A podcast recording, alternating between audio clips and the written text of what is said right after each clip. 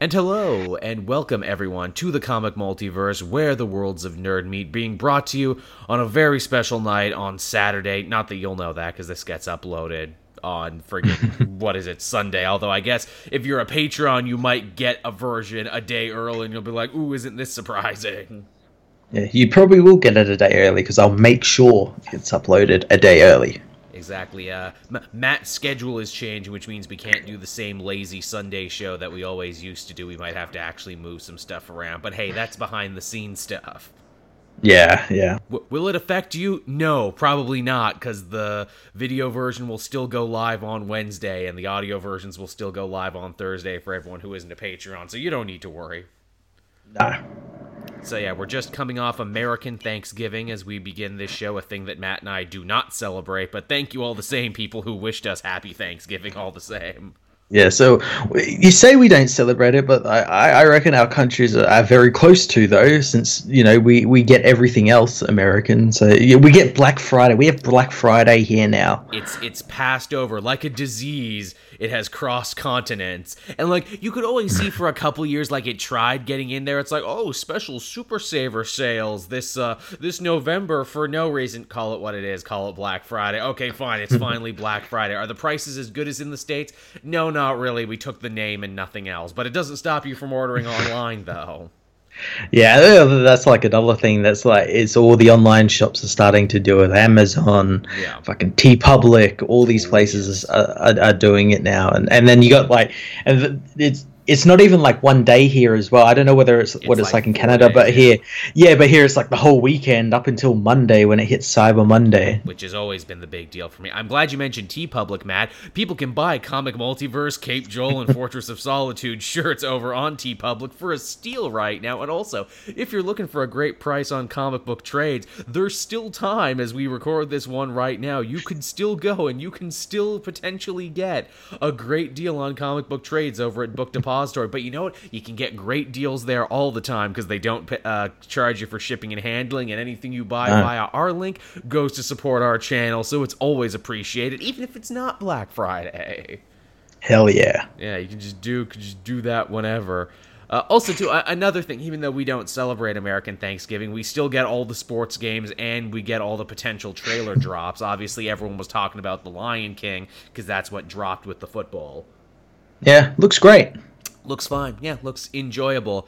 To which I love people started to complain there. It's like, can you really call this a live action Lion King reboot when all the animals are made with computers? It's Oh. not like they taught a real lion to act.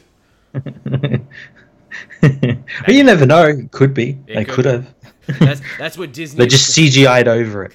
that's what Disney's spending all its Avengers money on right now, teaching actual animals to act and emote.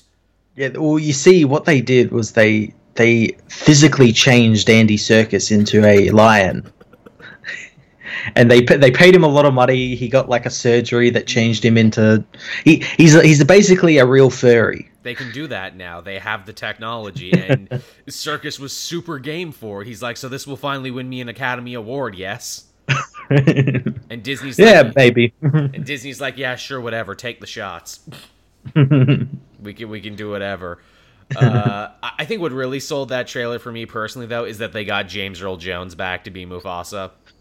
well, really, like, who else could you get? You couldn't get anyone else. No one's voice Exactly. is that silky smooth. No one is that great. You needed him. He he literally put butts in seats just with that. Yeah, yeah. and I'm so glad that he's back. Is anyone else back from the original cast? I don't think so. I think he's like the only holdover. Yeah, I think he's the only holdover, and then it's all new people like Donald Glover and uh, John Oliver. I, I do Mm. love that John Oliver is going to be Zazu because he literally joked about that for years that he looked like a cartoon bird. it makes total sense. And Disney's like, hey, we agree. Yeah. And, and if people are wondering why the hell are they talking about live action Disney movie remix, uh, because no news happened this week. That's why. No, literally nothing happened. Literally nothing of note happened. Nothing worth talking about that wouldn't bore you. Uh, they cast some more people for that Game of Thrones prequel that they're working on. Apparently, Cool, I guess. prequels are good, right? People like prequels. they succeed. yeah. In video game form, they do. I mean, I think we got done one of the best prequels this year in Red Dead Redemption 2, but not everything is Red Dead Redemption 2. no, no, not everything is that quality. Now, if they could put Arthur Morgan in the Game of Thrones prequel, I think we'd be all right. not change a damn thing, just drop into the Game of Thrones. He could be riding a dragon and talking about loyal. We used to have loyalty in these houses. What happened? What happened to us? And, and he's happy because he doesn't have the TB and he doesn't have someone talking about mangoes in Tahiti. No, no, no. Although I'm sure there'd be some Targaryen who's like, I have a plan. It's all in the plan.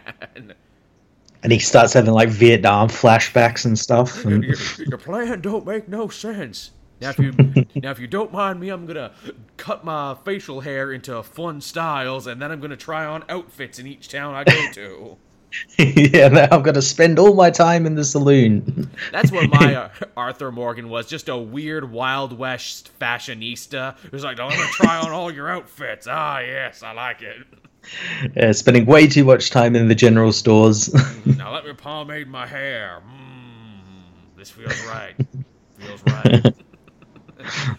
Believe it or not, we're actually going to get to talk more about Red Dead later because uh, this show is going to be a Q&A episode. Uh, the fan community was nice enough to write us a ton of questions, and at least one of them is Red Dead related.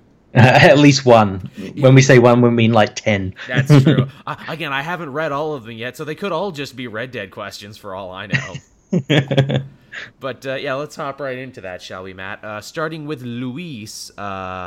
Almanza, I think that's how you pronounce it. Uh, he asks, uh, "Have you guys kept up with the current Doctor Who?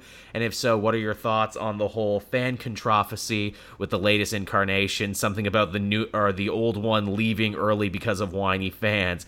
Yeah, whiny fans sounds about right for nerd culture. Again." I don't follow Doctor Who. I don't really know. I think I, I watched all of the Tennant years. I watched all the Eccleston years, and then I stopped. Okay, I, have been watching every episode of this new season. Oh, right um, it's been pretty good. There's been like a couple of episodes where like, okay, I know you're trying to get a little bit political, but you're hitting us over the head a little bit too hard. Um, and some of the episodes have had leaps in logic that don't really make much sense, but it's been pretty entertaining. It's the, the, last episode was really fun because it was like an adventure in like an intergalactic UPS oh. delivery warehouse, uh, which was really cool. Uh, I like that, but um, I don't get the controversy like with this new doctor. Like, obviously there are people, ah, vagina person. How dare they? But like, it makes total sense in the in the fact that they can regenerate into any type of being. You like, you know. Even I've watched the show enough to know that. Yeah, so like, I don't get it. I'm not sure about her leaving. I I, I did hear that, but I didn't pay much attention to that because it's probably just you know angry fans making shit up. As they um, want to do. but it would be interesting to see like if she does like what exactly happens because I think like the next season isn't for like another year and a half or something. Like there's a huge gap between the season. Right. Um, but yeah, I'm, I'm I'd be interested to see if if she does leave, who they get, whether they go back to a man, whether they go to another woman. What do they do? We need someone with red hair. That's the next final frontier for Doctor Who. Someone with ginger hair that that that like just breaks everyone.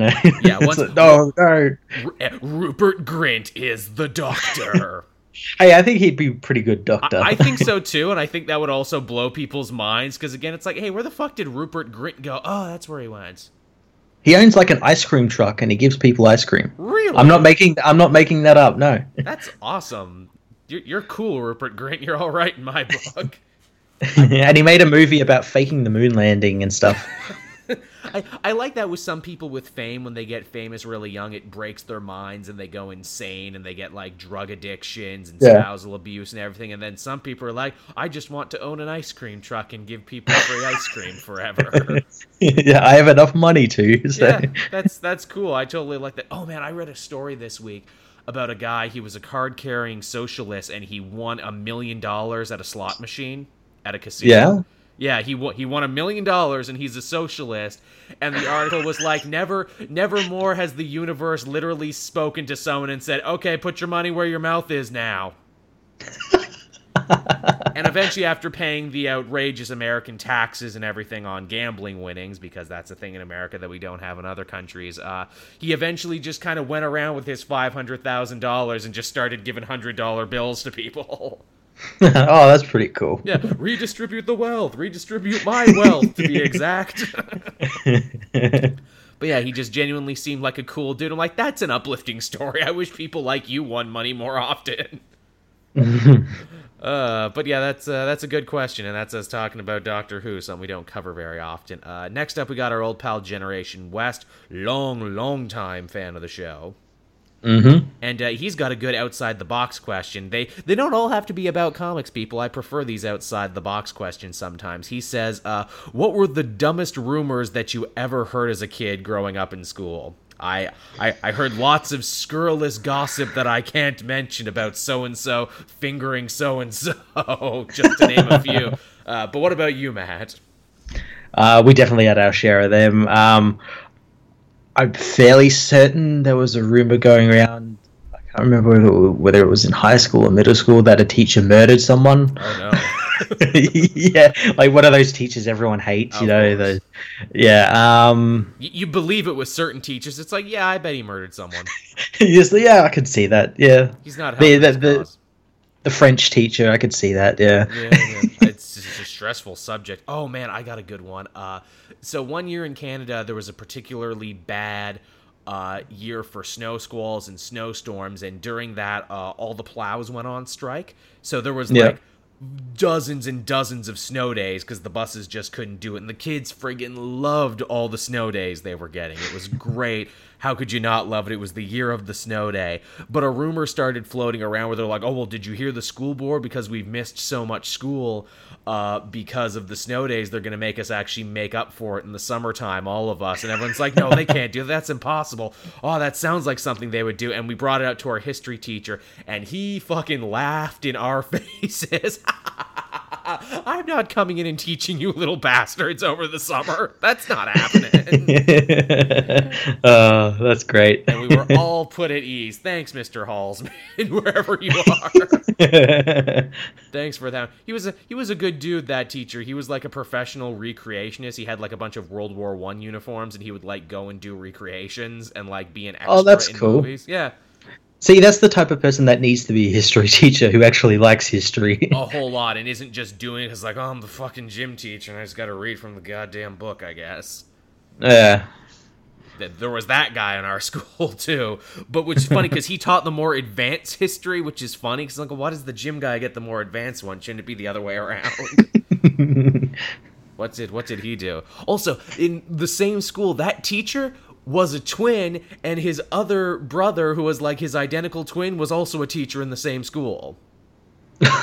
we had something similar to that, but except with students, and they'd always like like play pranks on the teachers, I mean, like like like like like pretend to be the other and whatnot, because they were in both they were in um they were in the same year, but they were in different classes. Right. I mean, as movies have taught us since the beginning of time, like The Parent Trap, if you were an identical twin, you have to play practical jokes. It's it's you have to. It's in your DNA. It's the only time you can literally be in two places at once. Which, goddamn, I would abuse that power so much. They say apparently that's how Criss Angel does his tricks because obviously he has the one brother who was on his show that looked a little like him. Apparently there's Yeah. like a third secret Angel brother that looks exactly like Criss Angel, and that's how they pull off some of their shit of them literally being in two places at once. Yeah, he's, he's not allowed out of the Vegas penthouse. My my God, Criss Angel's not a name I've heard since No. 2009. No, no, with good reason. he he literally disappeared. The greatest trick Criss Angel ever pulled was making us think he existed at all. we make fun of Criss Angel and talk shit because his show is cheesy and, and he had a bit of a lisp. I'm going to talk to you about the dark side and the magic. But I bet if we saw his show in Vegas, I bet we would leave being like, whoa, he freaked our mind. he, he did what the show was called. My mind is literally freaked. Now let's go see Elton John. Four hundred dollars. I don't know. We'll just go see. We'll just go see the impersonator. Yeah, really. Who's also very good. Man, you see, Elton John is one of those people like Stan Lee, who their work I've appreciated since I was very young, and they've always been omnipresent in my life. And I never got to see Elton John perform, and I think he's winding down his Vegas performances if he's even doing them anymore. And because we lost Stan Lee, and I never got a picture taken with him, I'm like, okay, I got to spend the four hundred dollars to go see an Elton John concert now. are you are you going to see the that movie they're making of him? Oh, they're making a movie about him. Yeah, they've got uh the guy who was in Kingsman with him to play him. Oh, that sounds good. Because yeah, he lived an interesting life. Yeah, yeah. Well, it looked it looked rather interesting. He lived an interesting life. His uh, relationship with Bernie Taupin, the dude who actually writes all of his music, that's pretty cool. Yeah, it's called Rocket Man. Oh, nice. I, I, will go see that then. I hope it's better than We Will Rock You. I heard We Will Rock You was actually kind of lame. Yeah, I'm beginning to hear that as well. Doesn't go into Freddie Mercury's life as much No. as a lot of people thought it would. which is a shame because he had an incredibly fascinating life. There's a documentary that came out not too long ago where it's like, oh yeah, he was in boarding school in India and he did all this other stuff, and I'm like, wow, that's amazing. Why did the movie not cover any of this? Then you realize, oh. Oh, the surviving bandmates of Queen had final cut on this movie and Insight. Oh, oh, that's why. That that's why uh, when Sacha Baron Cohen was doing his movie, that's why he left because the band wanted to make wanted like Freddie's death like like one third through the movie and then the rest be about the band. We got to make it all about us. Look, look, guys, I'm sure you did a lot, and it's true he wouldn't have been as famous without you. But come on, he's the pop culture icon, and you're not. I'm sorry. That's got to be Yeah. hard to hear, but. But yeah, you're you're absolutely right. I forgot about that Sacha Baron Cohen movie, and yeah, that makes a lot of sense now, given how this movie turned out. That the band was being kind of control freaks with the story. Yeah, it's why he wasn't in the film, and we're all worse off for it. Yeah, and I mean, hey, he's dead, so he can't defend himself, unfortunately.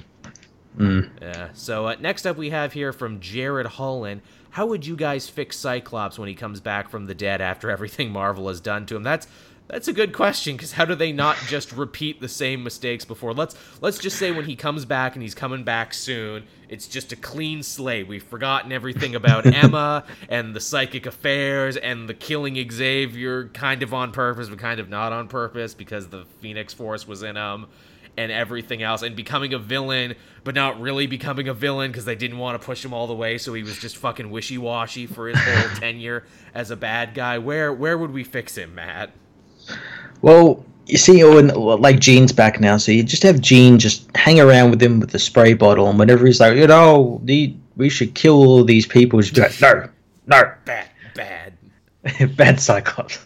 you know who wrote an amazing cyclops and he was an aged up cyclops too? Uh gerry conway in his short-lived but really great uh spider-man family book that he did. You remember that one? Mhm. That was a really great Cyclops. Vaguely. Well, in that story, Cyclops, he was still wearing his costume from the 90s. He was grown up. He had kind of admitted that it's like, yeah, Professor Xavier's kind of full of shit, but he's still my dad, and I still kind of love him. And he teaches mutant ethics at the school. Cool. That's completely different to the, the, the one we, we, we, we got left with. totally different. I would like them to go into more that version of where, yes, he is still a little uptight. Yes, he is still the total Boy Scout, you know, father's boy. But here's the thing he can't really be a daddy's boy anymore when daddy is seemingly gone, Xavier. He's just in the wind. yeah, well, he, is he still in Fantomex's body? Yes. I, I guess he still. I guess he'll be the next character to come back at some point. Come back, or what if he's the villain? Because last time we saw him in a Matthew Rosenberg story, they sought to imply that he had just stopped giving all fucks Professor X, or Mr. X as he calls himself now. It'll be interesting to, especially like since if he's going to be in like the movies or anything with it, they'll make him a, a hero again. You would think so, yeah. Also, Ma- uh, Magneto's kind of a good guy now too, so it would be funny Yeah. to see them flip that and be like, "Nah, now Professor X is a bad guy." Because it wouldn't be hard to turn him into a bad guy, just like it's not No. hard to turn the Guardians into bad guys in Green Lantern. Yeah, yeah. He it's very easy. It's just those little little bits. You just change those little bits about him, and he's he's he's a villain. Yeah, he freaks people's minds. You know, he's constantly faking his own death. He's just being kind of a bit of a d bag. Yeah, you never know if he's actually controlling you or you're doing things on your own. You know, you can never really be too sure with him. Plays favorites with his children sometimes. Yeah, yeah. Also, too, because uh, Legion came back just recently, it would be interesting to see Legion have to go up against his father. Yeah, I, I I'd personally like to see like since he's just come back in Uncanny and we don't really know what's happening with him, but I would like to see Legion maybe become like the Professor X of the X Men. That would be fun, especially because he's on TV right now. I like that. Yeah, yeah, Yeah, I'm Legion and I'm here to help you. Yeah. That'll be very interesting. But yeah, I, I don't know what they're gonna do with Cyclops. Whether he's yeah gonna they're gonna like wipe the slate of all that. Whether he whether he's gonna remember that and that's gonna be something that mm-hmm. builds his character. Like I don't want to do that anymore. Like that. Like it haunts him a little bit. Mm. I do like the idea that it looks like Uncanny issue 11 is going to be Cyclops and Wolverine both back to life around the same time and the only X-Men left to help out. I think there's a Yeah. lot of really fun story you could tell there. It's like, "Oh, you died, you died too. Oh, everyone missed you, no one missed me." Even now, Wolverine, you're stealing my fucking thunder. You're coming back to life around the same time I am and no one cares. You you literally get celebrated for all the shit I get in trouble for. And then Logan just pulls out the whole I didn't try to commit genocide against an entire race, Scott. yeah, I didn't try and kill everybody. yeah, that, that'd be such a Cyclops thing to do. Yeah. He didn't try to kill anyone. yeah, yeah. You know, well, I tried to do something for the betterment of mutant kind, Wolverine, Mister Guy who only ever reacts and hangs out with the Avengers and everything. You know, so, so screw me for trying to actually do something for our people. we're not we're not all invincible like you, Wolverine. We don't all heal so quickly. Ooh, that's actually a good line right there. We don't all heal so quickly.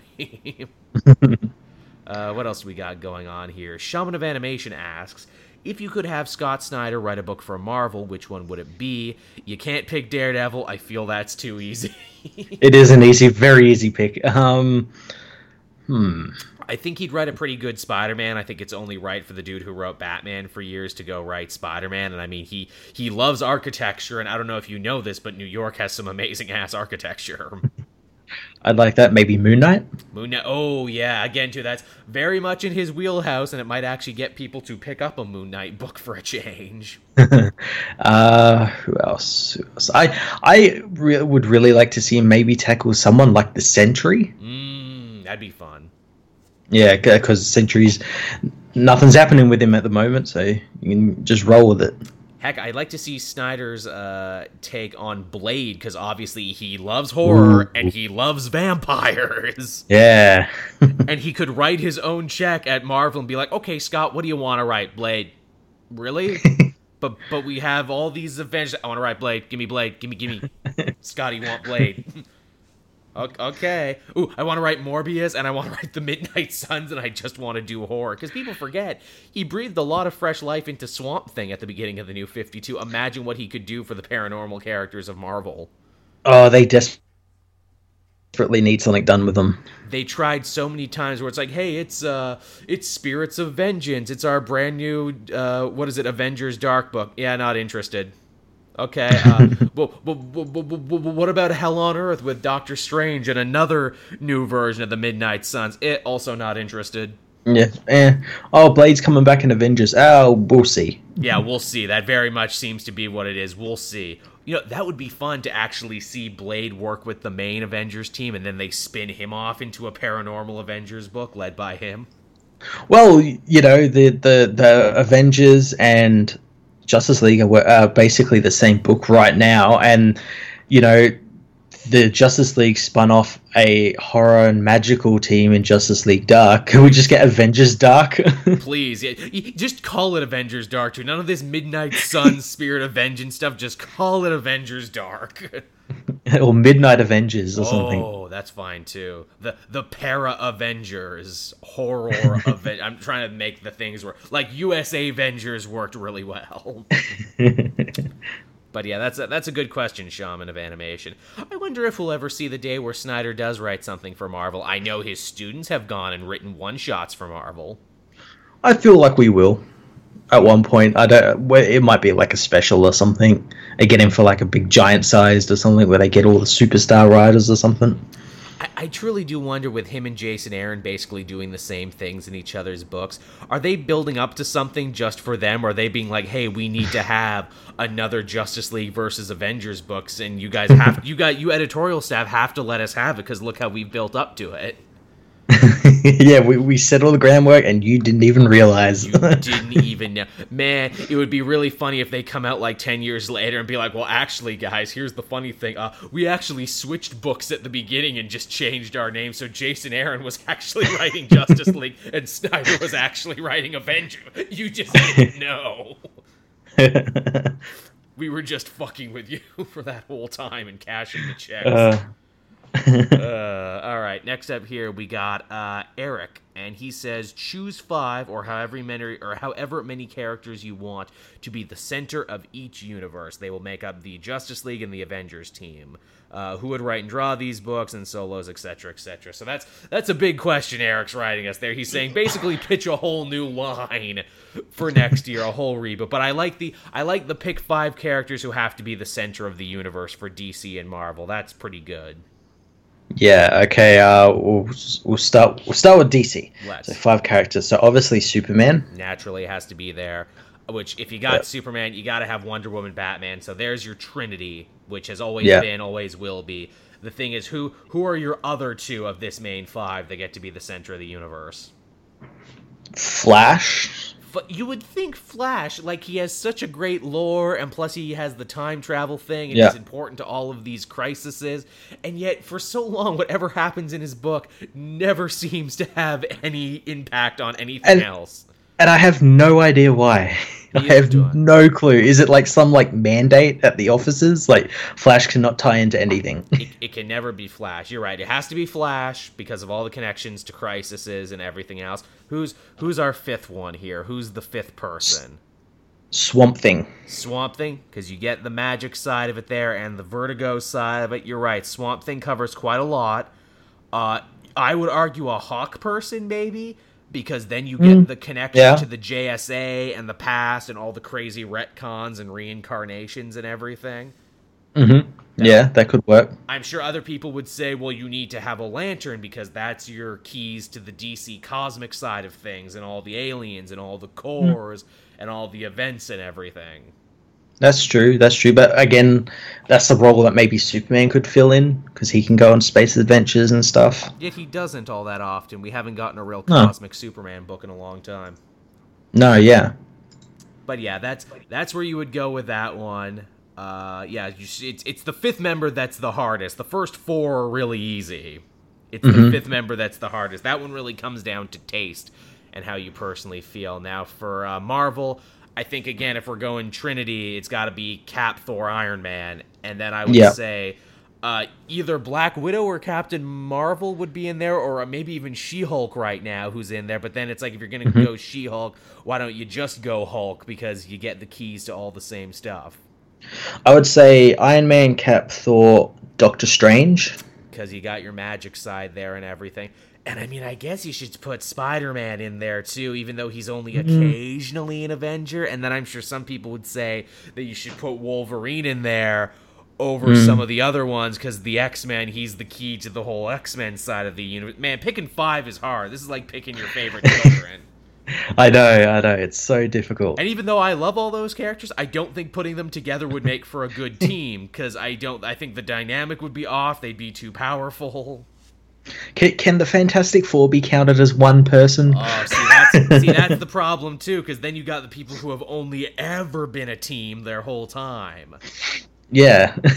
Because it's then it's like, well, then can I have the Suicide Squad? But they have a million members. Thunderbolts, they don't even have a book right now.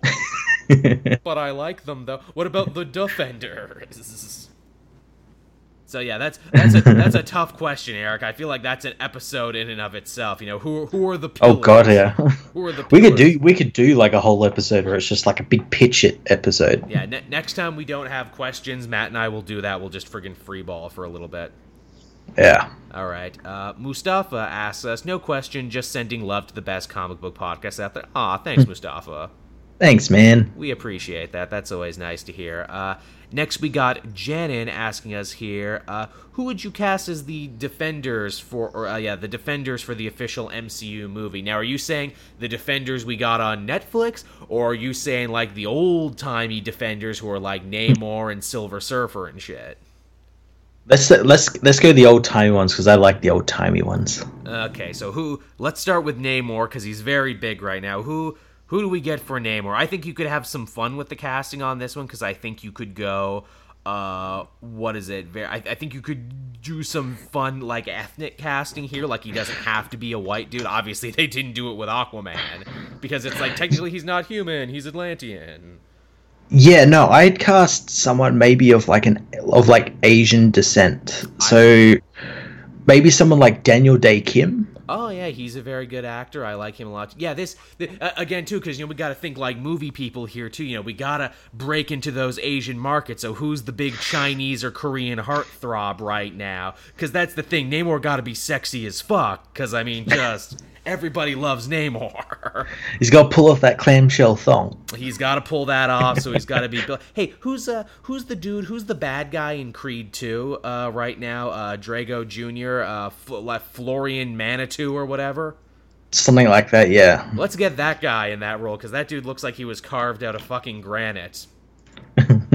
I see that dude and I just get mad because I know I'll never be as physically fit as that. Like I look at that guy and I know how Lex Luthor feels looking at Superman. Fuck this extraordinary asshole. All my accomplishments are shit compared to this dude. Have you seen his Adonis line? God damn. All right, so let's cast him as Namor. Uh, Silver Surfer. Again, he's probably going to be CG, so you really only got to get a good voice with him. Yeah, and on, honestly, Laurence Fishburne did a really good job in the Fantastic Four film. He did, but he's already Bill Foster now. Yeah, but voice, you know. We can modulate it around. We can do some shit with it. Yeah. I'm trying to think like who's like who's just a really great voice actor who they could get in there, or just an actor with a good voice. Can't be Clancy Brown because he's already Surtur. That's true. Ooh, who was the guy uh, who played uh, what is it? Oh god, this is gonna drive me nuts now. He was Co the Face Stealer. Uh, oh, oh, Omar in The Wire. Who played Omar in The Wire? Oh, uh, I'm I'm on a I'm on IMDb anyway at the moment, so I'll have a look. He had, intri- he had, like three names, like uh, Trevor K. Wilson or something. Uh, yeah, uh, Michael Kenneth Will, uh, Michael K. Williams. Right, I knew he had three names. I think he has an amazing voice. I think he would make a good Silver Surfer. Just a dude who sounds tired and ragged. The power cosmic, it's so much to handle. Yeah, that, that that'd be a really good voice. Yeah it would be an interesting characterization because there's a guy who gets a lot of character in his voice. Uh, that actor too uh, has an amazing show on Vice called uh, Black Market, where it's just him hanging out with carjackers for a week, then hanging out with guys who make lean and shit, and just like, hey, here's all the crime happening in your own backyard. Oh, that's cool. I, I, I know him from obviously The Wire, but also a show called Hap and Leonard, which is really good. Yes, written by uh, what is it, Joe Lansdale, based on a series of books. That's that's been in my to watch thing forever because I love Joe Lansdale because he wrote some amazing Batman the Animated Series episodes. Yeah, it's a damn good show. Yeah, he's got like a real Southern fried twang to him and everything. Mm. All right, so we got. Uh, so we got our Namor and we got our Silver Surfer. Uh, who else was in the original Defenders who we got to cast? Uh, the original Human Torch, Jim Hammond. Right, who is a great character who I feel they haven't really used enough. No, they he kind of like went away. He he did really well out spinning out of that all newer inva- Invaders uh, book with an amazing um, costume. Yeah, and then he just kind of like disappeared. But we also have a Hulk and a Doctor Strange right now, so we don't got to cast them. Hmm. Uh. Hmm. I know. Well, really, that that's like a big enough team just to start with, since you don't need every every new member. You have got like some of the old members and now new members. Yeah, I mean that's that's a solid five man band right there, is what you have, and then you add more to it as time goes on. Yeah. All right, so who? What else do we got here for questions? That that was a really good question, John. Again, we we should do casted episodes too next time. There's no news. We should really buckle down and get some good actors yeah. for it. And uh, and again, if you were thinking uh, the TV show versions of it, uh, let's just get Terry Crews as Luke Cage. Let's just get that done. I feel like that's something they would have done already. You know, I was gonna say like I thought you were gonna say let's just get Terry Crews for every role. that's that's fine too. I am shocked. yeah, that's fine. like Terry Crews is technically in X Force. I'm surprised they didn't poach him for something Disney. It's time for a Terry Crews, Jessica Jones. yes, it's time for that. Uh, now, Jamail asks us from both genders, which TV characters of the MCU would you like to see make the jump uh, from the big screen? Uh, he'd personally like to see Daisy Johnson finally show up in the movies and Luke Cage. I'd like to see Daisy show up as well. Uh, I would like to see Jessica Jones show up a lot, but again, the fate of those Netflix shows are kind of up in the air. And I would also like to see uh, Mike Colter show up as well as Luke Cage. I want to see Punisher show up in like a cat movie or something. Oh yeah, that would be even just for a small scene. I think that would be nice. Yeah. I think that'd be really killer. Uh, what else do we got here? Uh, Santa's Sackle asks, "What's your guy's favorite non-comic book franchise?" Oh, I love so many franchises. So, like movies? Again, he does not specify. Again, movies, games, music. There's so many franchises. Traditional books. Uh, let, let let's go. Let's go with movies because that's like the most. That's easy. Uh, I guess common thing. Um. There's a again, as I mentioned, there's a new Rocky movie coming out this year, which reminds me how much I love the Rocky franchise, both the good ones and the bad ones. Yeah, I, I mean, like, I knew I knew Star Wars is a comic, but it was it was a movie before it was a comic. That's so. true. That's true. Uh, I don't love Jurassic Park as much as everyone seems to like Jurassic Park. Like I respect the 1st mm. one for being a really good movie, but even still, I'm just like, eh. Yeah, it's like, eh, it's it's all right. The Alien franchise, I think there's almost mm. as many bad ones as there are good ones now. There might be more bad yeah, ones now. Yeah, I only like the first two. Yeah. Uh, I like the Halloween movies. Again, there's a lot of bad ones in there, but the good ones are really good. And I even like the controversial ones. Like I like the Rob Zombie ones. No, they're nothing like the original Carpenters. No, they shouldn't have remade the original Carpenter ones. But I like his weird, fucked up white trash vision. it, it, has a certain pull to it. Yeah, I know it, that. it has a weird kind of charm to it, where it's like I can smell this movie, and everyone smells like stale Bud Lights. and cigarettes. and everyone looks like they haven't slept in three days. The Rob Zombie aesthetic is its own aesthetic. Uh, what are some other film franchises there? I feel like I feel like we're missing some obvious ones here. Uh, just trying to think. Um, it's like what what constitutes a franchise? How many movies do you need before it becomes a franchise? Yeah, yeah, exactly. I, let's say like like two or more. Right. I, I think that's fair. You got to be a trilogy and have like a remake and some shit before you can, can uh, be considered a franchise. Then you got shit like Fast and the Furious. That's a franchise. Harry Potter is a franchise. The Pirates movies are technically a franchise. Yeah, James Bond stuff oh, like that. Yeah, yeah. James Bond's a good one. Ooh, Toy Story's a franchise. Toy Story, they're pretty much all yeah. good. Yeah, yeah. Even the weird little spin-offs are good. Mm. Did you see the little teaser trailer they had for Toy Story 4? I did, yeah. Uh, another do we need this? No, but I like uh, uh Keenan and I like the Keenan puppets. Yeah, I, that was kind of kind of weird that they had a reaction trailer, a reaction teaser for the teaser. Yeah, I I, I don't know why. we got to get meta on this to remind people about Toy Story. Yeah, that's what we got to do. Uh, yeah, that's the a lot of good franchises out there we like. Other ones where it's like, oh, that's nice, but not so much. Oh, Shrek is a franchise. it's getting rebooted. it is getting rebooted. Did you? Not only is it getting rebooted, to I'm like, okay, where the hell do you go with that? But also, did you see one of the original Shrek writers uh, made an ass of himself on Twitter this week? Oh God, why? uh, he both said the N word and also uh, talked about anti-vaxing. Oh, oh, the two, the good two for one. Oh, I, ah. I know that's like, a, ooh, that's a two shot right there. Usually, usually people get fucked if they do just one of those things. You did both. I'm trying to think what the hat trick is. What's the third one of that one where it's like, oh, and you're out. yeah, you uh, assault an old person or something. yeah, I don't know. Yeah, you, you like kick a puppy or run over an old person or something, and that's the third one. Or or you bring up Jews. That's the other one. It's like, oh, there you Yeah. go, and that's a three for her. Yeah. Three, two, one, and you're out. Uh, what else do we got going on here? Ba-dum, ba-dum. Oh, uh, Jamal also asked us about Lion King. We talked about that at the beginning, so we covered that. Mhm. Uh, Noah Crowley, hey, tough question. Uh, I, I like when they tell us it's a tough question.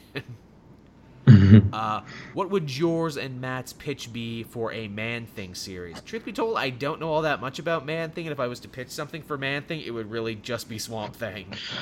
Just adapt that R.L. Stine story that he did a couple of uh, about a year and a half ago when Monsters Unleashed was a was a thing. Well, tried to be a thing. tried to be a thing. It tried. Boy, did it try. Yeah, I mean, that probably is the most TV ready thing. I mean, you could go back to the weird 70s stuff. You could make it like uh, like Tales from the Crypt, Tales from the Uh, Swamp. And not many people know this. Man Thing was already a movie. yes, yes, it was. Just like It Doctor was a terrible, Strange. terrible movie. Much like Doctor Strange was technically already a thing. yeah. Uh, next up, we have one from Ninja Consultant, which is an amazing name. Never change that. Ninja Consultant says uh, he's got two. He's got one for me and one for you. Uh, hey Joel, if DC ever canceled Arrow and created a proper Green Arrow show for the DC Universe app, who would you pick to play Oliver Queen? Uh, Charlie Hunnam ain't doing shit recently. yeah, he's not. He's not.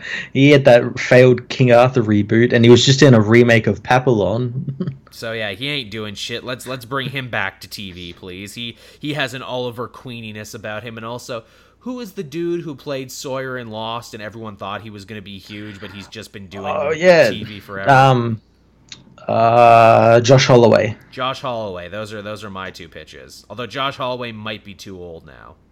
Yeah, and, uh, older Oliver Queen would be pretty good. That'd be all right too. I'd like a guy with some mileage on him. But uh, now for you, Matt. Uh, other than art, what do you actually like about Tom King's Batman? Nothing. That's that's the so far the art has only been the only saving grace. I would say the art and whenever he does a one shot cuz he works better in one shots cuz it actually forces him to have a beginning, a middle and an end. Yeah, the the art like the art is basically what like stops this book from just being like utter utter utter garbage because it's like the artist is like oh fuck I've got to do all this work now and like try and tell the story with the art and Yeah, I got to tell the story for him cuz he can't fucking do yeah it. In fact, yeah and even then like it starts to fail as well because the story is so like thin Oh yeah, you, you know how they have uh, Garfield without Garfield, where they just take Garfield comic strips and take Garfield out of it, so John just sounds like a crazy person talking into the void. But sometimes it's really interesting. They should Yeah. have Tom King's Batman without dialogue. They should just remove all the dialogue. It should be a fan effort, so you're forced to actually read through every one without dialogue i guarantee you the story would probably make more sense because it exists in the theater of the mind, and then it would be better. That'd be fun. Yep. I'd like that. Uh, man, you know, it's like you remember too, because we were bringing up Man Thing and Swamp Thing. His Swamp Thing annual he did was really strong, and he never, he was never good like that again.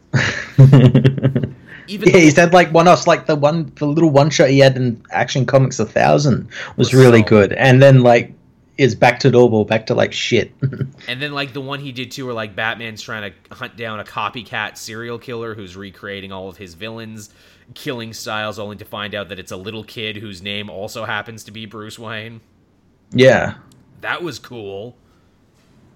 Yeah, again, like focused one one and done stories, he's good. But when he starts getting an arc, Then it all Nah. goes to shit. Yeah.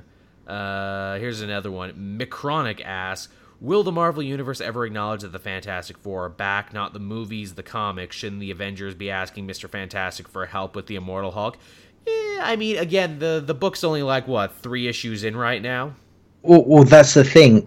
Next issue is where they come back to six one six Earth. In the last issue, they were still out in the in the weird Franklin Richards created universes, and they've only just just come back. Yeah, it's all it's all very very early in my mind, and also too, Uh, they it's not even like they have to go door to door and tell people they're back because they got a good chunk of the superhero community to come with them to help fight Griever, so they know.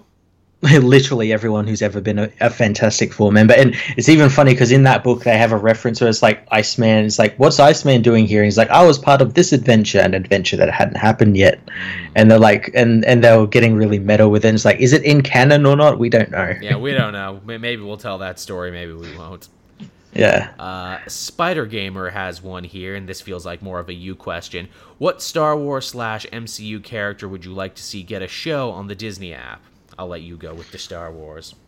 Well, see, yeah. Well, since like MCU seems to have like a number of characters, uh, I would like a Doctor Aphra show. Oh yeah, lots of material now. but mainly because I, I don't know what you could do with it since the comics doing quite a bit with it at the moment but like i just like it just because it'd be so different because it's like a sort of indiana jones-esque sort of gotta gotta go find those those ancient jedi ruins to pillage and sell stuff for and and it's just interesting characters and Yeah. everything like that Who who's the agent of the Empire that Ostrander wrote for years? He was like uh, Imperial James Bond. yeah ah what's his name i am blanking on his name He was in I, the I know series. I know exactly the one you're talking about. He was Um, from the series Agent of the Empire, Yeah, I'm gonna look that up now because it's just gonna kill me. Which I don't know if he's canon yet, but he could. They like flip a switch and he could easily be canon tomorrow. I don't think he is canon No, I don't think he is either. But he's because he's a Dark Horse comic. yeah, Um, he's he could very easily be make it. Yeah, I, be- although I guess it was easier to make Thrawn canon because he came from the books, not from Dark Horse. Yeah.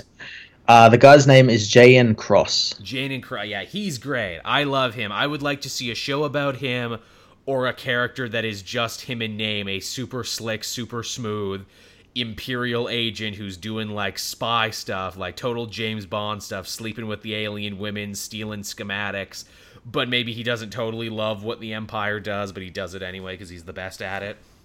That'd be really cool. And, and he had like a droid co- counterpart or something Yes. as well. Yes, he it was like a like a spy as well, so which was really cool. He had a cool droid friend. It's like, look, if you can't build a show around that, then you're not even trying. Yeah, yeah. There's there's lots of different characters they could do. Like I, I wouldn't want them to do like oh that character you saw for two minutes in the background of that one scene. We're gonna make a whole show about them. I don't want them to do that because that's where the old canon failed. Although sometimes they turned in good stories. Like what's the one that I love about just like just one of the Praetorian guards, one of the red dudes who stands behind uh, Palpatine. It's like literally everything he did after the Empire fell. Yeah, um, uh, Crimson Empire. Crimson Empire. You could do a kick-ass five episodes on Crimson Empire. Just like here's one dude who stood behind Palpatine, and this is how his whole life went to shit. You know what they should do? They should adapt these Star Wars Tales comics, but obviously like put them in because they were all like one shot like stories. There was like a really great one about like a guy who was like a, a turbo laser gunner on the Death Star uh, in like the trench. He was like running the guns, and um, he felt bad because it was him who who like pressed the button to to start the the Death Star and destroy Alderaan. So he's got all these uh, the weight of like billions of people's deaths on his mind and everything, and he, he he's the one who like lets Luke through Right. to like destroy the Death Star and everything. like the guy who dropped the bomb on Nagasaki. Yeah, I like that. Yeah, yeah. There's like all these like little stories you could tell, and you could make like an anthology series about it. Tales from the Cantina. Hmm. Yeah. You get a respected older actor to be like, "Oh, I hear all sorts of stories here on the Cantina. Now let me tell you another tale to astonish." We'll get we'll get people from the from the holiday special back, Yes, because that was amazing. we'll get the, the ghost of Bea Arthur. It's her bar. the ghost of Bea Arthur, Harvey Korman. All, all back. We've resurrected them all just for this. well, with CGI and Hey, with Disney's amazing fountain of youth technology to make people look so much younger, I don't doubt for a second that they also have the power to bring people back from the dead as holograms. but they have to sign a billion year. Con- they got the Scientology contracts, a Oh. billion year contracts for Disney. They have to work for them for a billion years. a billion years of service. Oh man, speaking of Disney and Star Wars, so I was looking at the uh what is it? The the progress of Star Wars Land in Disney Hollywood. Uh, Yeah. They're saying fall 20 or 2019. hmm which again I know fall 2019 is a big it's a far away and b a big gulch of time but man I'm I'm saving now for it I'm going to Star Wars land I really, I, I know it's going to be super expensive, like Oh, ridiculously expensive. But yeah, I, I, I'm, I've been keeping track on what it is and like the rides and everything that are go, going in and everything, and it seems super awesome. But I know like, there's no way I'm getting in in the first like six months. that's the hard part and I was trying to tell people it's like yeah you want to kick in and come with me and they're like do you really want to be the first through the door what if it doesn't work and I'm like well if it doesn't work then I'm still in friggin' Orlando I'll go to one of the other Disney parks and you got a story about how the, the the Star Wars ride didn't work Yeah. on its first go or something. then I'm free to bitch for the rest of my life about how it didn't work but yeah, that that seems like something you'd need to like. Okay, I need to like go there for two weeks. Like sp- Yeah. stay stay in the, the the Star Wars hotel they have there for two, for like two weeks. which I looked into that too. The park opens first. The hotel yeah. opens next, and the hotel will be Yeah. the only hotel in Disney's Hollywood. yeah, yeah, and it, oh, it looks so cool. I saw like the concept art for it. it. You stay into the Star Wars hotel. How awesome is that? Also, that hotel too is apparently the one where they're going to try out the whole like uh what is it like uh Westworld real life video game Mm-hmm. experience. Yeah, yeah. Well, they they just like patented like working lightsabers, which is like a telescopic LED light or something that like flicks out when you press the button and and everything. Oh god, my dick. Oh god. Weirdest so yeah, it'll, it'll be it'll be it'll be basically Westworld. That's fine. I, I, I really want to chop the arm off some dude at a canteen. I really want to buy death sticks off a dude. just as long as the the like the actors in the park don't go crazy and try and murder everyone.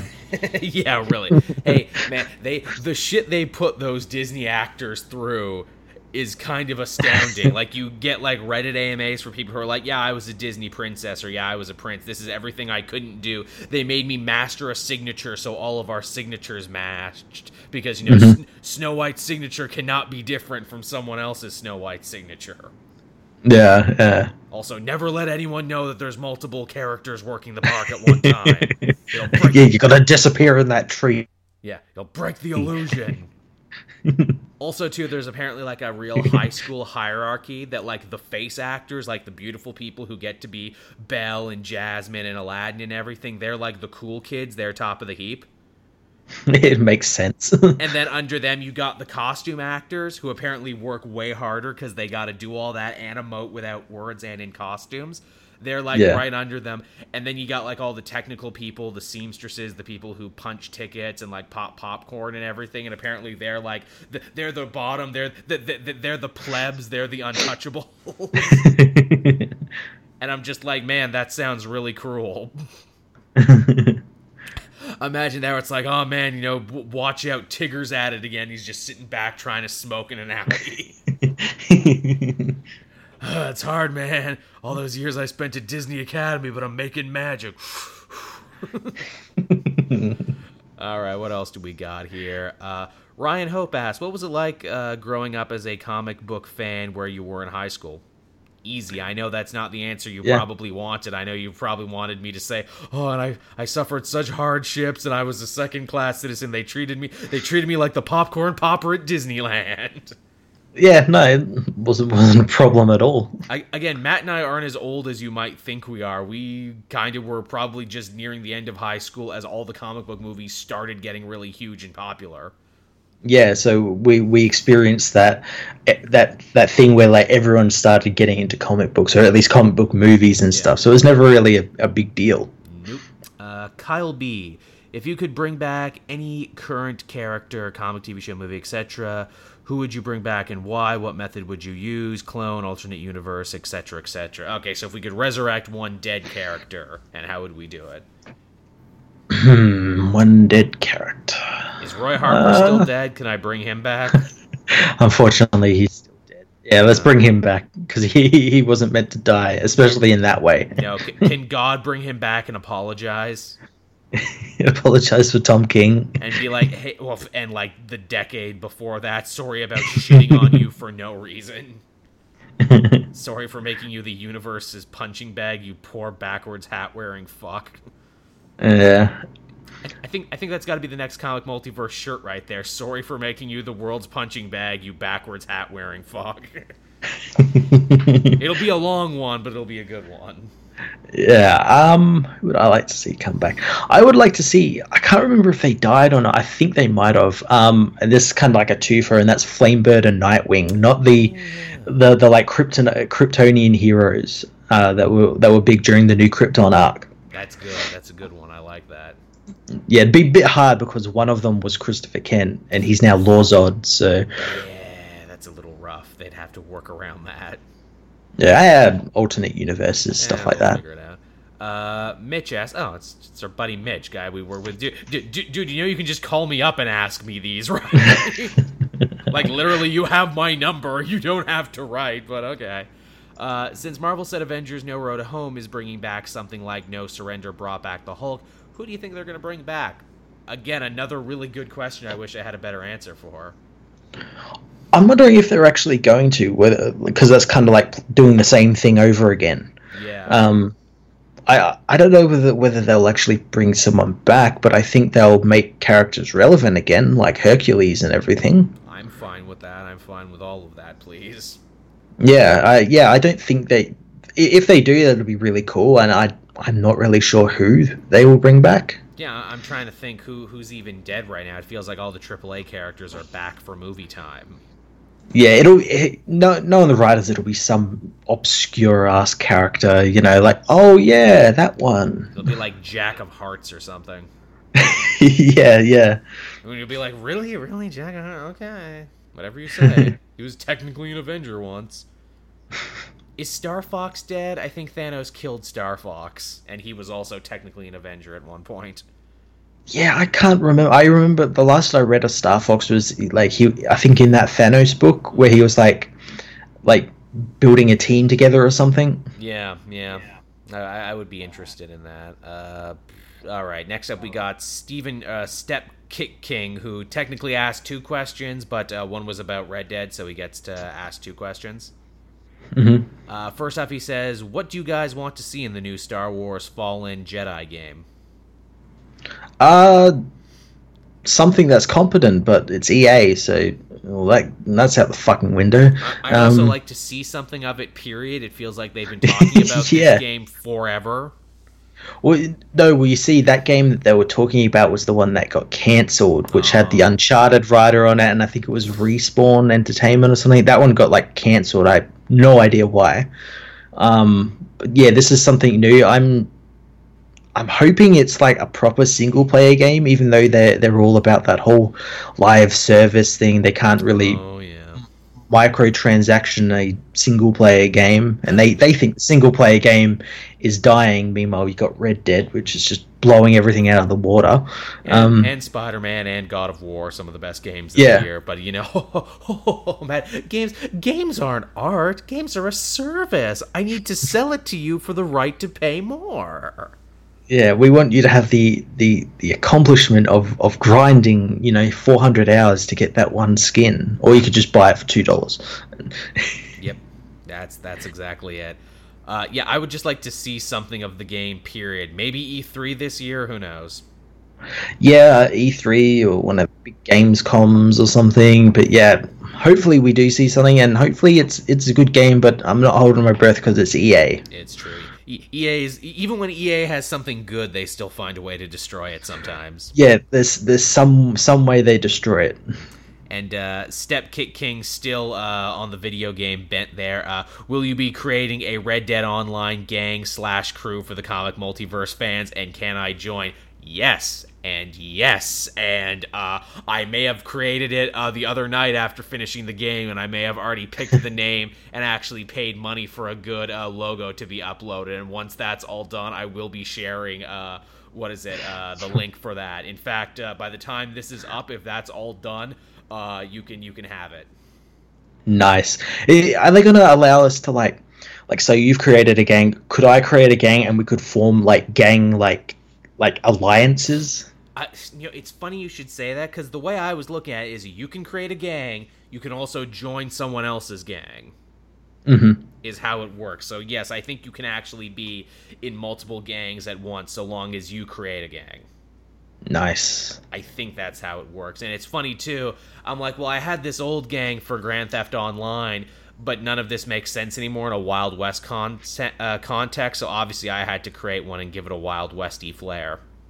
Nice. I- I'm not gonna lie to. I made a list of like five different names, and I settled on the one that a I thought was the most fun, and the one that I knew I could make a good logo for. Oh, cool. Yeah, I was proud on that. I took a bunch of the town names. I'm like, oh, the Blackwater Butchers, the Rhodes Runners, the Saint Denis. Oh, I got it.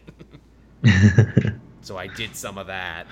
Uh, what else do we got going on here? Ba-dum, ba-dum, ba-dum.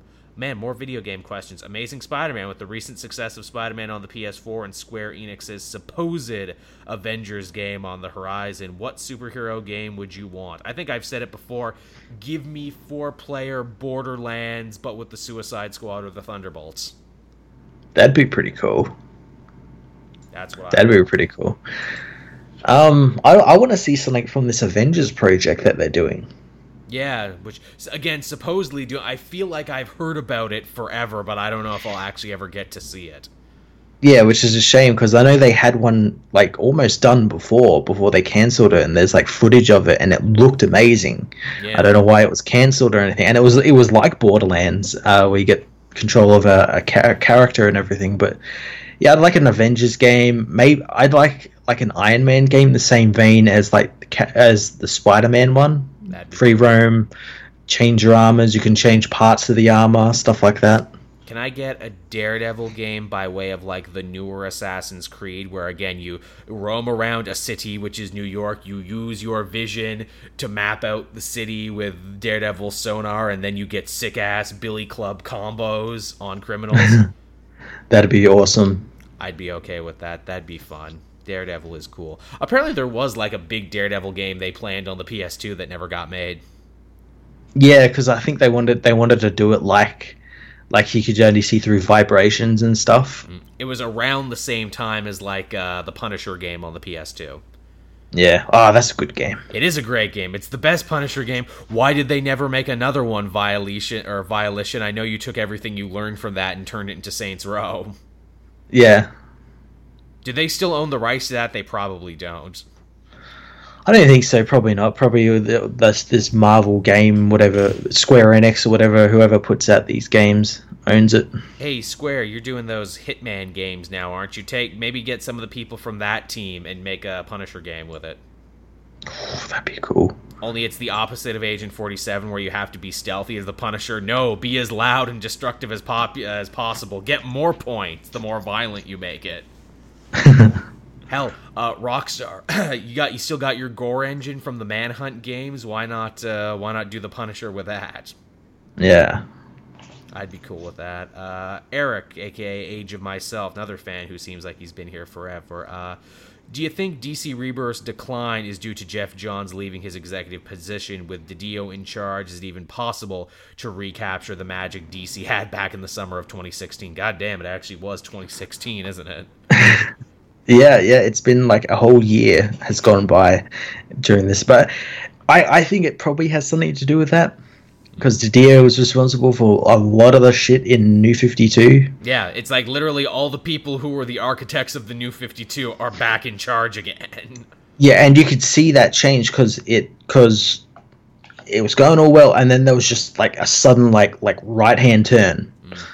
I and and then DiDio started changing stuff like Nightwing and mm. and and then we got like all this like shitty Batman stuff. pointless the- the- like he- of characters.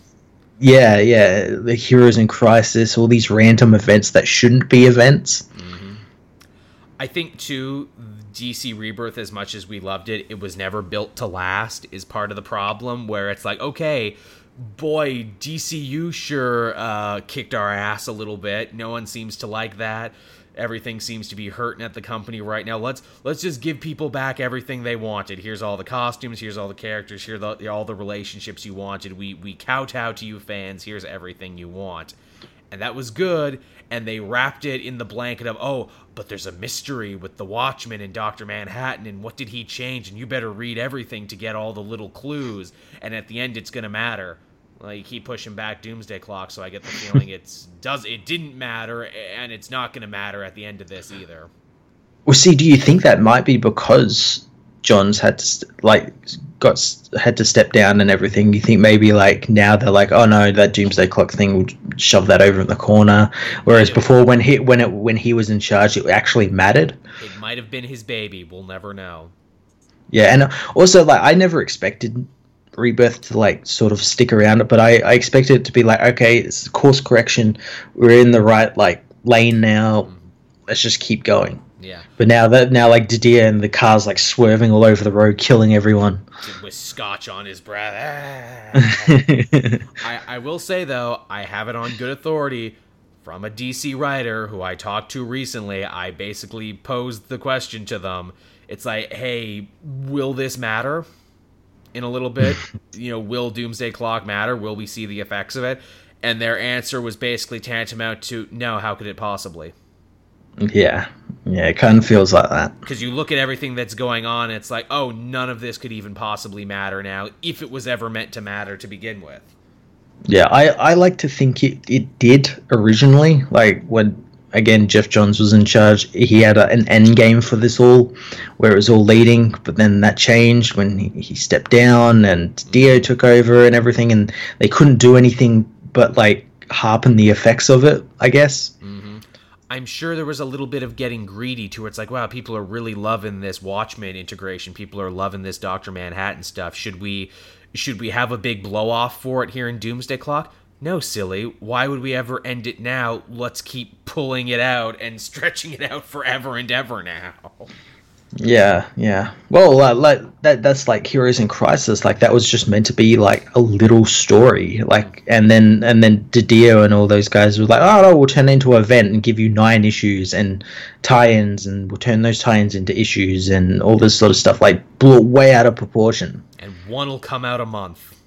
Yeah, and it'll be horrible. Yeah, yeah. And and then the leaks will turn out to be true. Yeah, oh no, oh no, I don't want that, Matt. don't make don't make that true, please. oh, it's already true. Yeah, one one last question here, and this person actually an- or answered our call for questions first because I'm doing it in backwards order. But Kevin Black says, "What villain do you wish was used more in DC and Marvel, respectively? Bronze Tiger, Bronze is a good one. Yeah, I agree with that. uh, Count Vertigo. Yep. There's another good one. Uh, who are some Marvel ones? Um, see, see, I'm much better at obscure DC villains than I am at obscure Marvel villains. Mm. Yeah, uh Marvel characters. Um I don't know. I would say I honestly don't know. I would say Kraven the Hunter, but I feel that Nick Spencer is like already priming Kraven the Hunter to actually be something really important. Oh yeah, he is. Actually, pretty much all of uh, Nick Spencer's Spider-Man run now has been like, "Yo, villains who should get more play: Mendel Stromm, the Robot Master, the Thieves Guild." Yeah, yeah. The, the the guys at the bar with no name, all of those guys. To which I know some people in my comment section were even complaining, where it's like, "Why, why would I want to read a Spider-Man book with all of these D-list villains?" Oh, of course, they're interesting. Because yeah, because You can do literally anything with them because no one's done anything with them. Yeah, A, they're more interesting. I'm like, do you really want to see him fight the vulture for the hundredth time? Is there a great vulture story you don't think hasn't been told yet? That's my problem with it.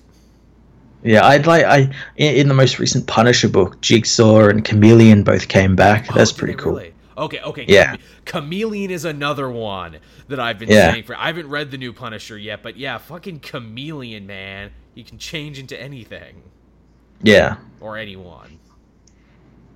But yeah, Any any anything as well. He can change into furniture and everything. that's an amazing power. I'm amazed they haven't written more stories around him in the last little bit. Mm. Uh, now what else do I got going? Yep. So that's that's all the questions, everyone. That's everything everyone asked. Thank you so much for doing so. That was a great way to fill up an hour for the show. We really appreciate. There wouldn't have been a show if you didn't ask your questions. No, no, it wouldn't have been. Yeah. So I guess from there we can hop into what we read this week. And you, I don't think you read as much as me, Matt, but you read a little bit. I did, and I want to start uh by bullying Tom King.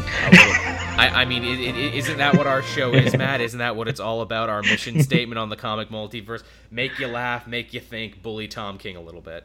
Yeah, no, no, we won't bully Tom King, but we'll talk about how shitty his Batman book was this week. Because that's the thing. We, as hard as it is to believe, we actually like Tom King. We think he's written good stuff. We just think his Batman, he's not the right person for it at the right time.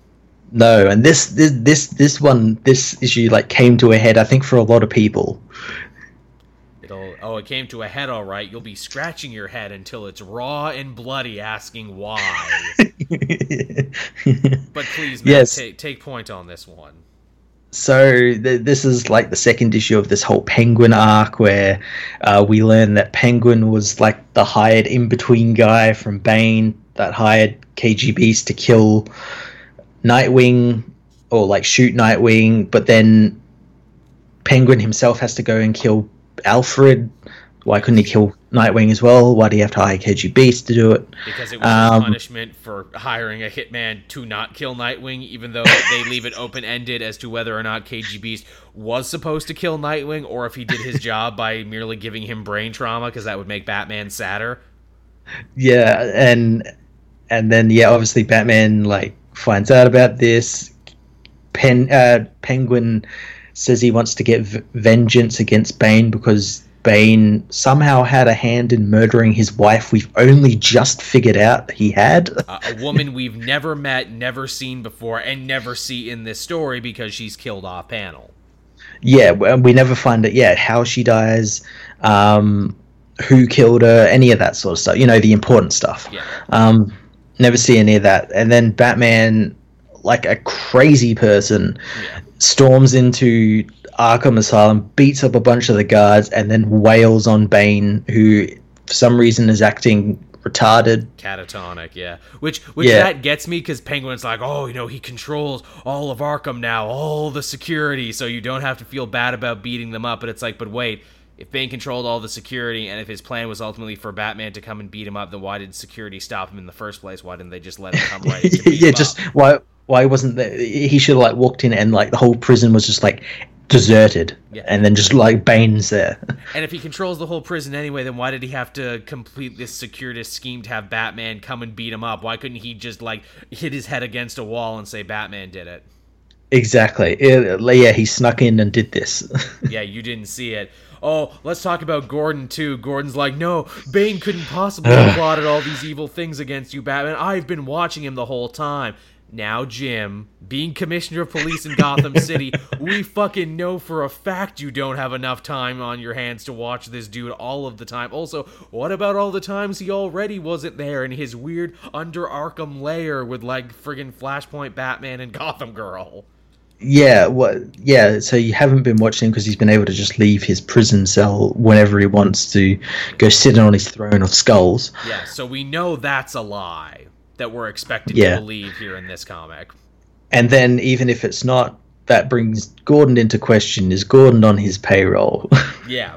To which, of course, Batman's like, does not compute, and then he hits Gordon. yeah, and Gordon tells him to go away and threaten to call the Justice League, which, in my case, he probably should. Batman's acting out of order. Call the fucking Justice League. They will sort all of this out in, you know, a day. They would, if only you knew an Amazon with a magic rope that made people tell the truth. Yeah, put that around Bane. There's no way he, he can beat that. Yeah. hey, hey, Bane, are you being catatonic, or are you actually uh, pulling off an evil scheme? Evil scheme. Knew it. that was easy. It's so friggin' Oh, stupid. God. And also too, it's like, wait, wait, wait. So you mean to tell me that Commissioner Gordon has the Justice League on speed dial? I'd say that was Tom King making a reference to Gordon's time as Batman, but we fucking know he isn't. No, oh, no, of course not. But yeah, if he does that, just call, you know, Bruce is acting out. Call the Justice League, and again, he's acting out like he goes in and beats the shit out of this villain. He did that in another arc where he beat the shit out of Mister Freeze, and and at the end of that arc, he seemed to have learned something. Like, oh, shouldn't be doing this. You know, I need to get get back to my roots. Hence why he's got the old costume and everything. Need to be a detective and everything. And then it just goes right out the fucking window with this arc. it's it's even stupider because they imply that Bane is was behind the murders that Batman Yeah. thought Freeze had done. So that was also part of Bane's plan to get Batman to beat Mr. Freeze within an inch of his life so he would feel bad about himself. But he learned a lesson, but that didn't matter because he still came here and beat the crap out of a guy who was not defending himself and who seemed catatonic and not in the right mind. Because again, Batman is a bad guy in these stories. Batman is Yeah. always wrong and always bad, but not in like a cool deconstructiony kind of way, in a Tom King literally has disdain for this Yeah. character kind of way. Yeah, and uh, a co- a- another comic this year did did did that deconstruction really well, and that was Batman White Knight. This which which again that story had an unlikable batman at times but that character actually grew and learned and evolved and by the Mm-hmm. end made a choice that only an elseworld batman could make. Here though tom king's just fucking around in the main continuity and it's like well he he literally makes batman in this issue the most unlikable person ever to where i'm like okay good job tom king. You've made me hate batman officially now but who's the real hero of this story then? Who am I supposed to root for in this book called Batman if it's not Batman? Exactly, and I, I I said this on Twitter. I've been trying to figure out why people absolutely love this art, uh, this this uh, series. Like, why are they defending it? Like, just tell me why are you liking this comic? Yeah. Just give me the reasons. No one can seem to really give me the reasons. No, or and- no one no one ever does. No, and even the more positive reviews that I actively try and read, like on the big uh, sites like IGN and you know ThinkGeek and all these other shits there. Uh, th- the reviews are always incredibly vague. They're like, "Oh, the colors and the atmosphere, and oh, you know, uh, Batman's use of violence makes me think of violence in my own life." I'm like, "You're not talking about anything." So, if anything, they're talking more about the art, not the writing. Yeah, you, it's it's like you've completely tried to not actually talk about the writing because Yeah. you you don't want to lose out on your free review copies for your website by saying bad stuff. Yeah, yeah. Well, as well, they don't want to say anything bad about Batman because Batman. Because bad, He's never. It's never bad. It's Batman. It can No. never be bad. and I think that's maybe what some of the stronger defenders where they come from. That is, they just like Batman and they would defend it no matter who's writing it. Oh yeah, yeah. I've gotten a couple of people that like have uh, like have uh, told me I should stop reviewing the book because I just keep calling it garbage and everything. And I ask them, why is it good? Tell me why it's good, and they never do. No. Never do. They never, they never can because there's very little to defend in this series. Besides the It- fact that it's Batman. got a got a couple. Oh, the, the good thing is though, there's an arc coming up that's going to be written by Joshua Williamson, so we know that's going to be really good. Yes, Tom King gets to take a special, special boy break from writing Batman comics because he has a super special boy project in Hollywood that DC wants him to go do more instead. Oh, can we? Can he just stay there? Hey, Please? look, hey, look! I, I'm never one to talk about boycotts. I'm never one to talk about vo- voting with your wallet. But I'm just saying, maybe when the Joshua Williamson issue comes out, maybe buy two copies. I I would legitimately be interested to see like this the difference in sales like per, per issue. Like, okay, here's the issue before Josh came in. It sold this much, and here's the did after. Oh, maybe it did a bit more. Uh, uh, Sal and I actually talked about this on the Elseworlds exchange last week. It is dangerously close to dipping below lower than Batman has dipped in a very long time.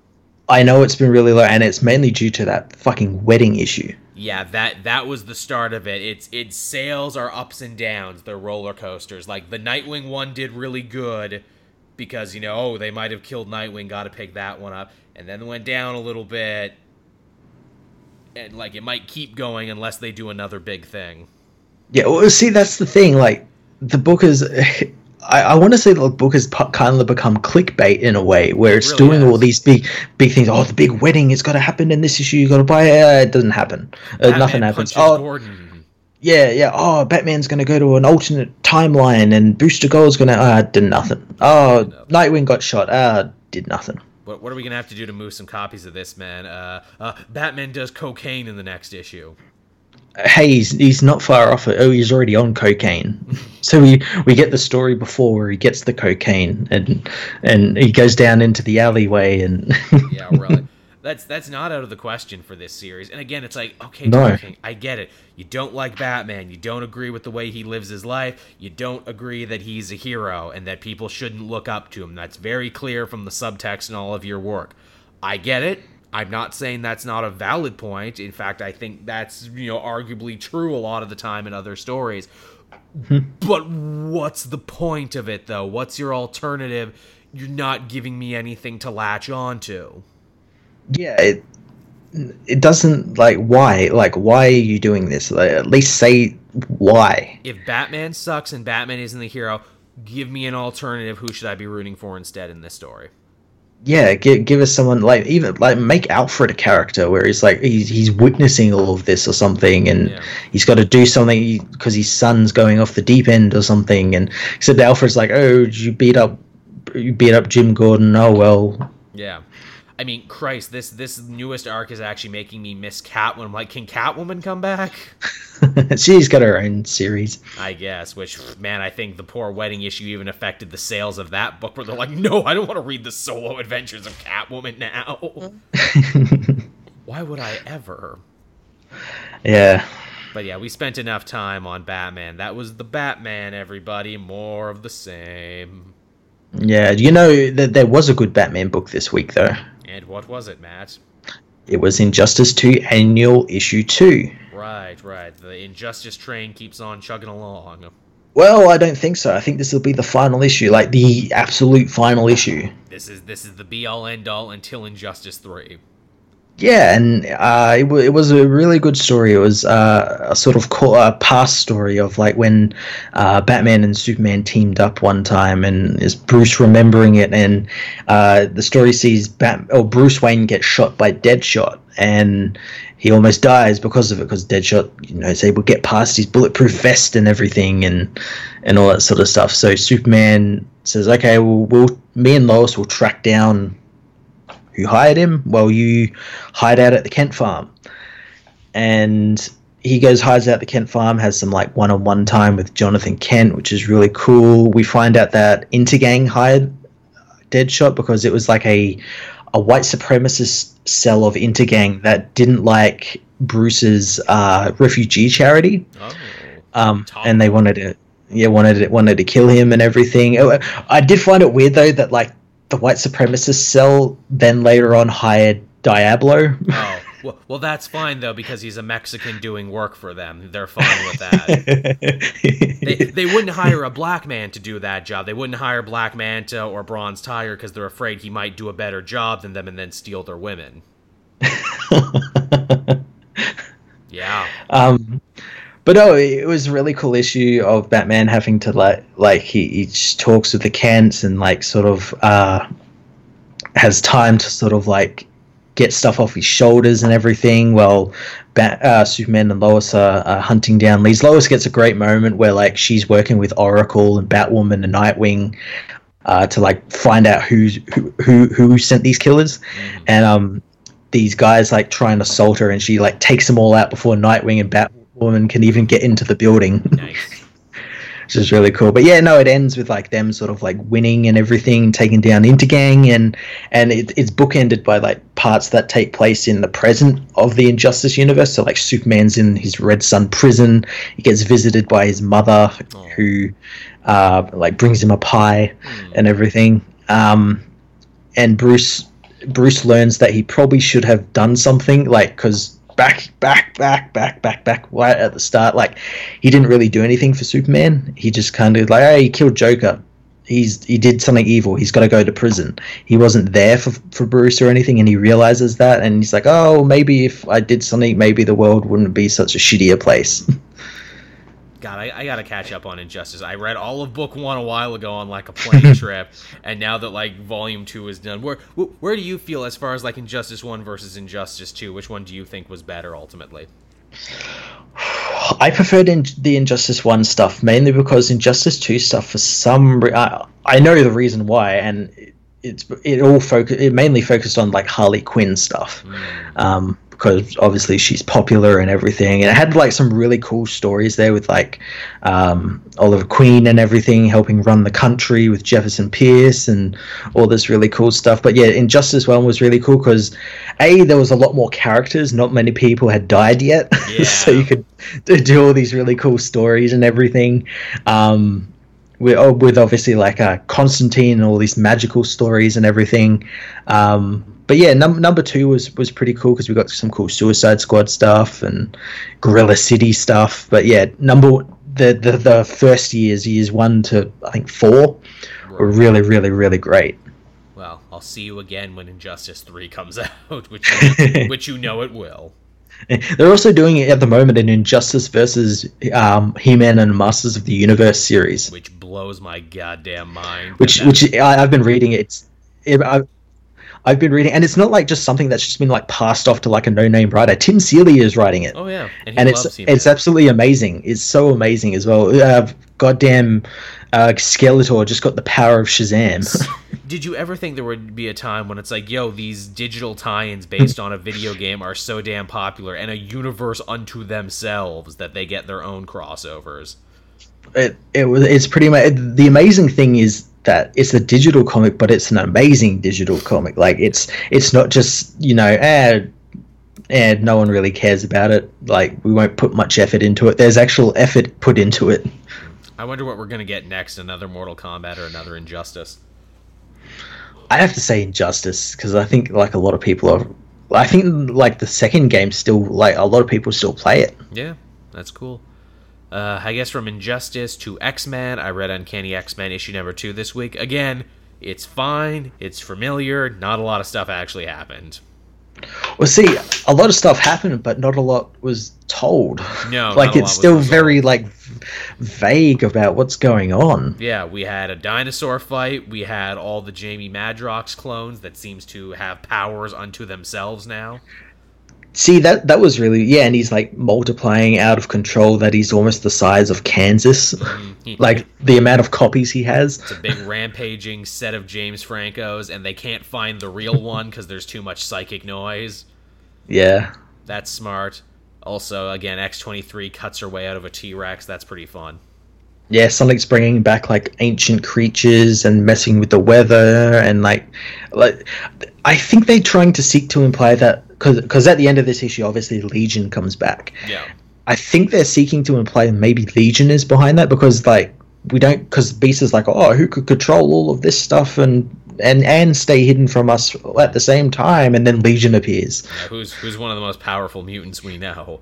Yeah, yeah. I, I will admit the bit that made me laugh and the bit I really enjoyed. It was all the young X Men uh, hanging out in the mansion, and you got all the anti-mutant protesters out. So We hate mutants. God hates mutants. Mutants go home. And they're like, these idiots know we are home, right? They know we live here.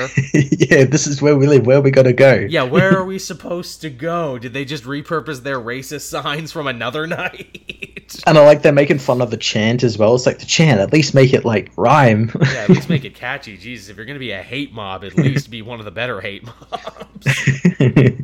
But yeah, Uncanny X Men is fine. Two issues in, I, again, to compare it to uh, contrast, compare it to Avengers: No Surrender. Way more was happening two issues in that than was happening in this, or at least we had a better understanding of what was going on. Yeah, well, I think by issue two of that, we knew who Voyager was. We knew what her deal was. Uh, we still, I don't think we knew she was like Grandmaster's daughter yet, yeah. but um, it was getting that. Like, yeah, we knew Grandmaster was involved, and this challenger guy and everything. We knew all of that, but here, not so much. Yeah, not so much at all. That's uh, that's unfortunate. Uh, what else did you have, Matt? Uh, I had The Punisher issue four. That's amazing. You read it before me. I love that yeah. book, but I keep pushing it down on my pile. That was also one of the four books Matthew Rosenberg wrote this week. Oh Jesus! that dude wrote four books this week.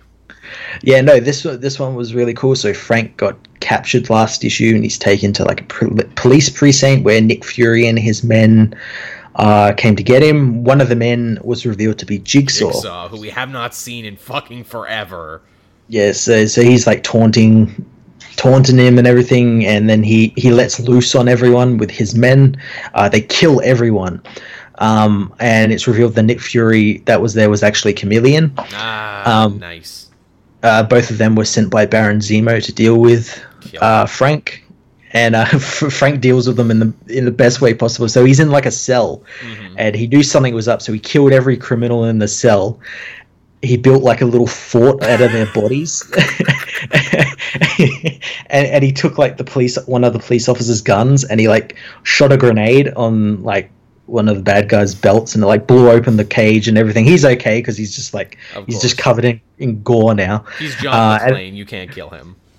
Yeah, yeah. He's basically Die Hard in a prison in in a uh, prison cell this issue, um, and he, he escapes into the pre- precinct, kills off all his all of Chameleon and Jigsaw's men, but they have to escape because the other cops are coming, like real cops. The real police. Um, Frank manages to escape, but he's wounded, and they all like all the cops and everyone think that Frank did this of course. because he because they they knew he was going to be taken to that pr- uh, that cell. They didn't know anything about Jigsaw or anything.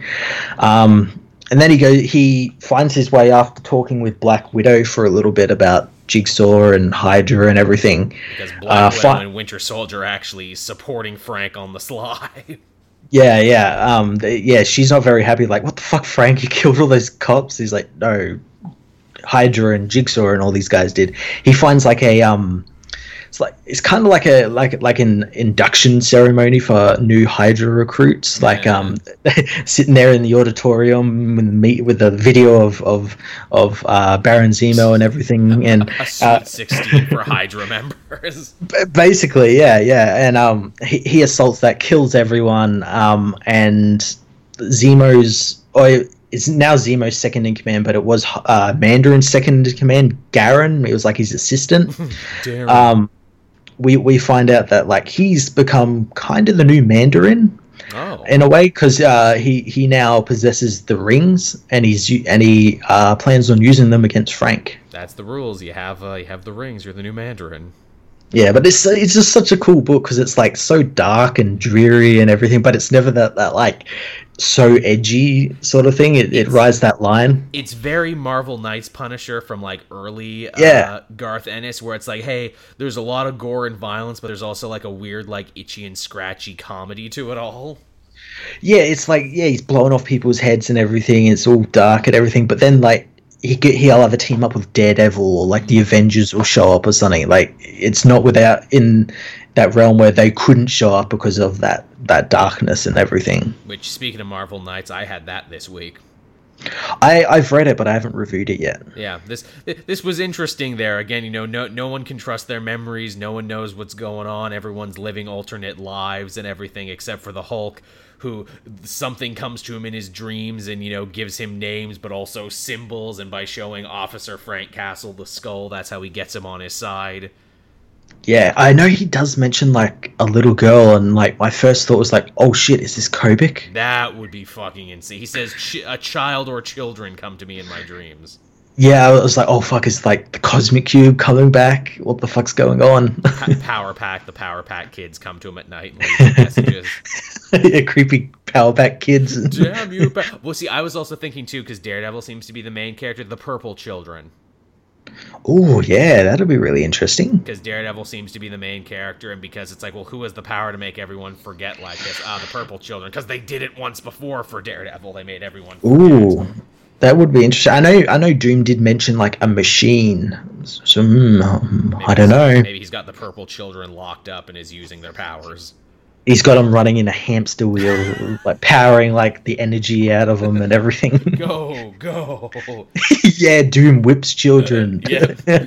I was a good guy. How do you know I'm a bad guy again? Whipping these kids. Uh, we get a, a truly great, truly sick fight between Elektra, who is who is a women's MMA instructor in this fake reality, versus Yeah. the Punisher. Yeah, yeah. I like she does the self defense thing they always tell women to do, where she like gets her car keys and makes like makeshift Wolverine claws and punches Frank in the face Yeah. with them. Oh, that fight was so brutal. It really was. And then I'm like, man, you know, here's just two people who are at the height of their physicality, Punisher and Elektra, and just having them beat the crap out of each other. Yeah.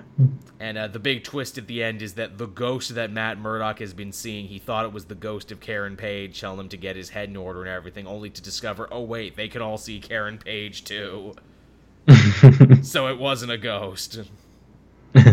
It's something weirder. we we we don't know. It might be. It might be like some shared hallucination or something. That's what I thought, a shared delusion, which are the worst kind of delusions.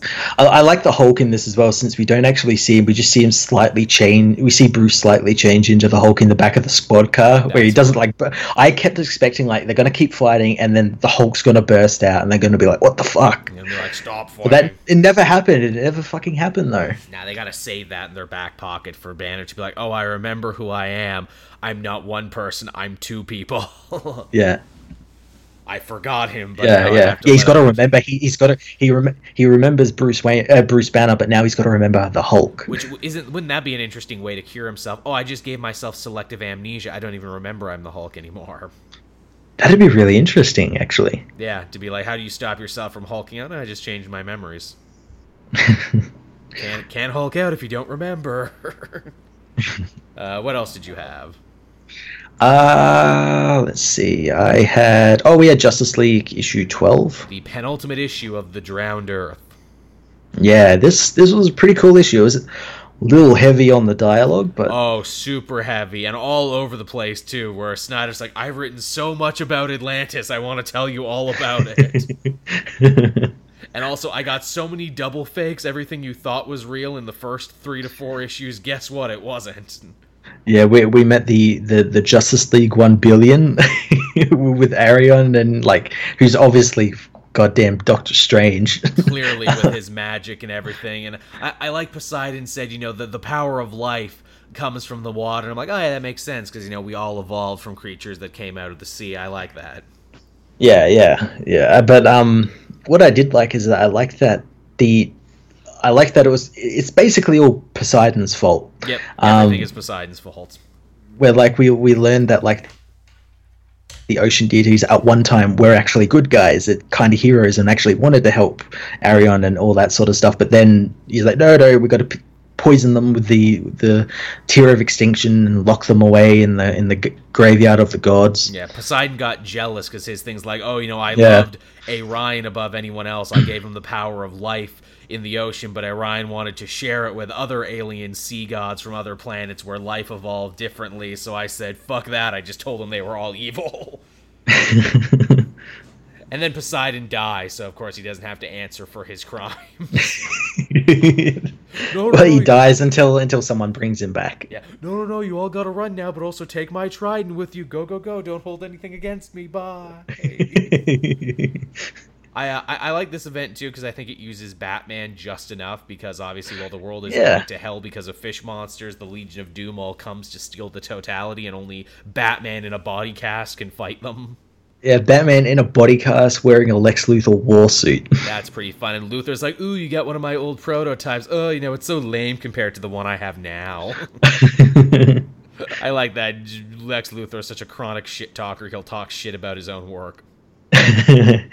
but yeah, I, I'm interested that they got it, and they seek to imply that they're going to use it to release like god powers or give god powers to themselves or something. their thing is like uh, again this is where it gets hard to follow because he's hitting you with so many concepts really hard he's like if we destroy the graveyard of the gods we'll undo basically the limiters of the universe that gods have put in place Yeah, yeah, so we can become more than a god. yeah and we'll unlock two more primal forces all for ourselves Yeah, Primal Forces, which you should go check out in the Flash.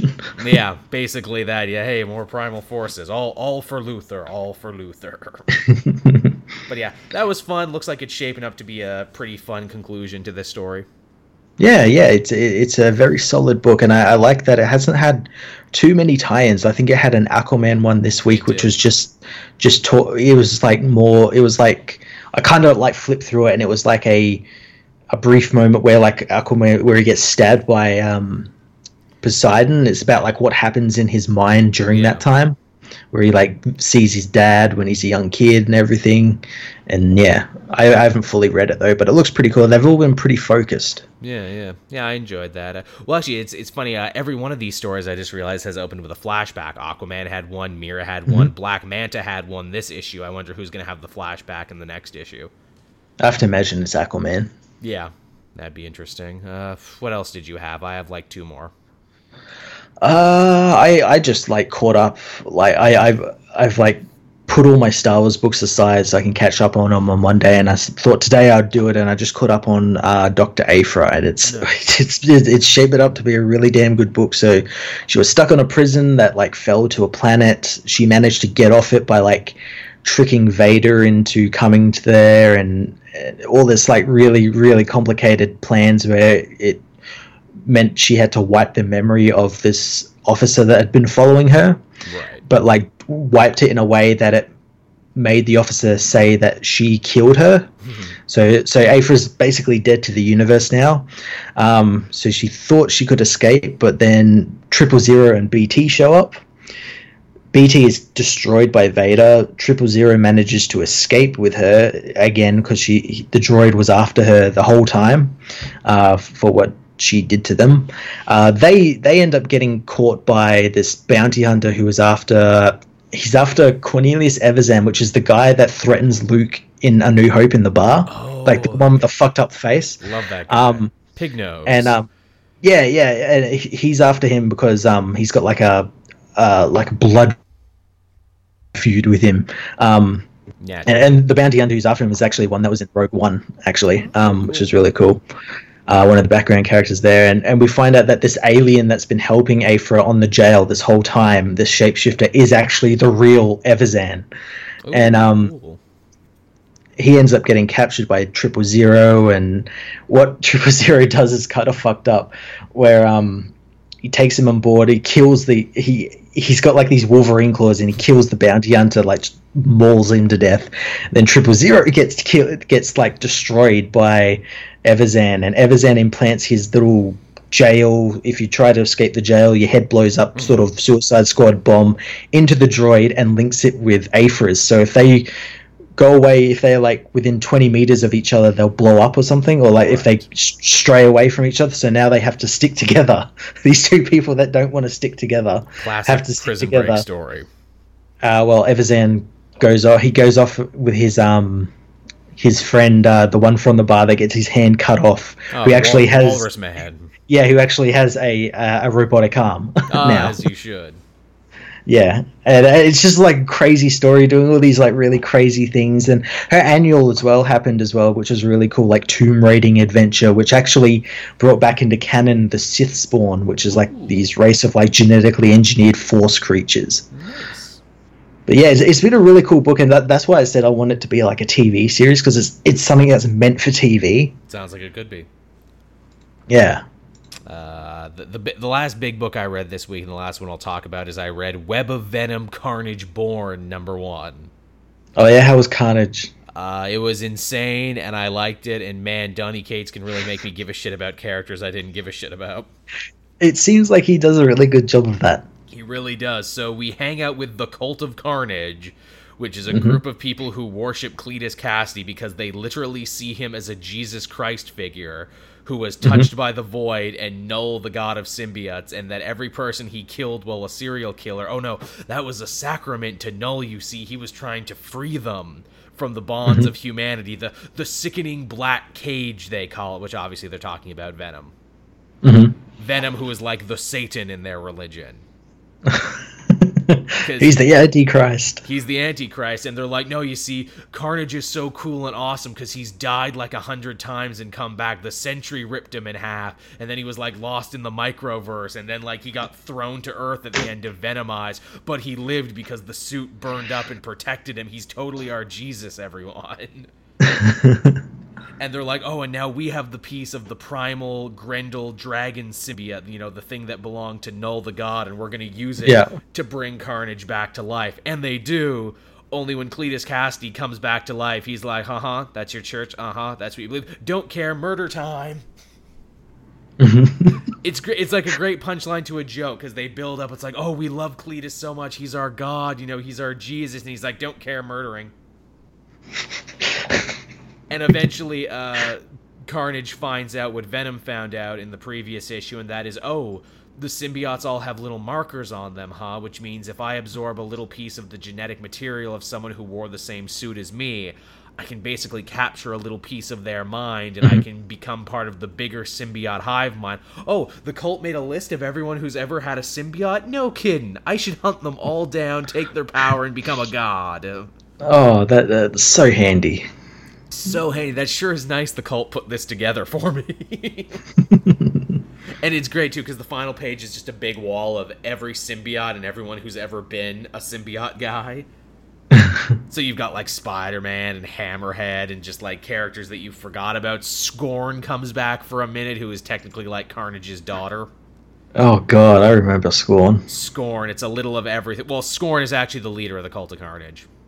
Oh, really? Yes, which led people to this, but wasn't Scorn trying to kill Carnage, and Carnage USA doesn't Scorn hate uh, Carnage? Yes, but as we found out, symbiotes manipulate and delete your memories sometimes. He, he he saw the light. He saw the light. That's the thing too. It's like she, the, the Scorn suit was literally like more interested in Null and worshiping that and everything, and so the symbiotes are acting weird. But yeah, it's it's cool, and I never thought I would say it's as cool as it is. Like this is legit awesome.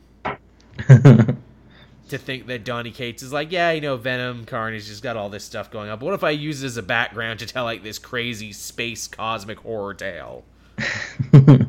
I like it. I'm down for all of that. Yeah, that's pretty cool. Yeah, that's that's what I read for this week. Uh, did you have anything else? Because that's basically it for me. Yeah, no, I didn't have anything else. All right, we're nearing about an hour 30, which is what we go for anyway. Uh, again, thank you everyone for watching and listening to the episode. We really appreciate it. Thank you everyone who uh, submitted questions. That really helped us fill a show. Uh, if you want to submit questions in the future, you got to be sure to follow me and Matt over on Twitter so you know what's going on. And so uh, next time I have to put out the call, you can do so. Yeah. That's much appreciated. Uh, yeah, again, you know, if you're a patron, you'll get to listen to this episode first before anyone else. You can do so for as low as a dollar a month. And in fact, this week, you're going to be getting it super early because we're going to be putting up Saturday. Yeah. so you could not get more earlier than that. Uh, anything coming out for you, Matt? Anything interesting you want to talk about? Signal Boost? Uh, oh, I'm still trying to catch up on all my reviews. I still, I've got a huge backlog of them. I still haven't covered Green Arrow and Miss Marvel from last week. Yeah, yeah. it's it's too much now. We got too many events. We got too many X Men books. We got too many books we've never read before that are like worth reading now. Yeah, Red Dead needs to be replayed again. Red Dead. I, I got to do the challenge. Oh, I, I can tell it. Well, I said before, I beat the main epilogue story thing finally, and now I'm going back and doing all the crazy challenges. Uh, how good was the story, though? Eh? Really, really solid. Again, Rockstar, maybe the only people who know how to write really, really good prequels. Yeah. And again, you can argue that epilogue was stretched. I don't care. I had fun with it. but yeah, so that's that's basically mine and Matt's week, everyone. I guess uh yeah. I guess I'll start winding down here. Be sure to join us again next week, Wednesday, on YouTube, and we'll get to do it all over again. It'll be fun. It'll be great fun. And also, oh, big thanks to uh I'll publicly thank him now in case I forget later to uh Stank Sinatra our buddy i know right is that not an amazing name he uh, edited the best of comic multiverse uh, super show for christmas last year and he's he's ahead of the game because he edited another two hour block of the best of comic multiverse 2018 Oh, nice. What a legend. I know that I'm going to play this Christmas for us. And again, I listened to like the first 30 minutes of it. Man, he got good bits that I totally even forgot about from the last year that we did, where I'm like, wow, this is really funny. We did this. wow, my energy was totally different. This must have been in Victoria when it was actually like, you know, not late for me. but yes, yeah, so you can look forward to that, everyone. Awesome. And I guess with that, everyone, we'll bring this episode to a close. Thank you so much for watching and listening, and we will be back again next time. Yeah, bye. Bye bye.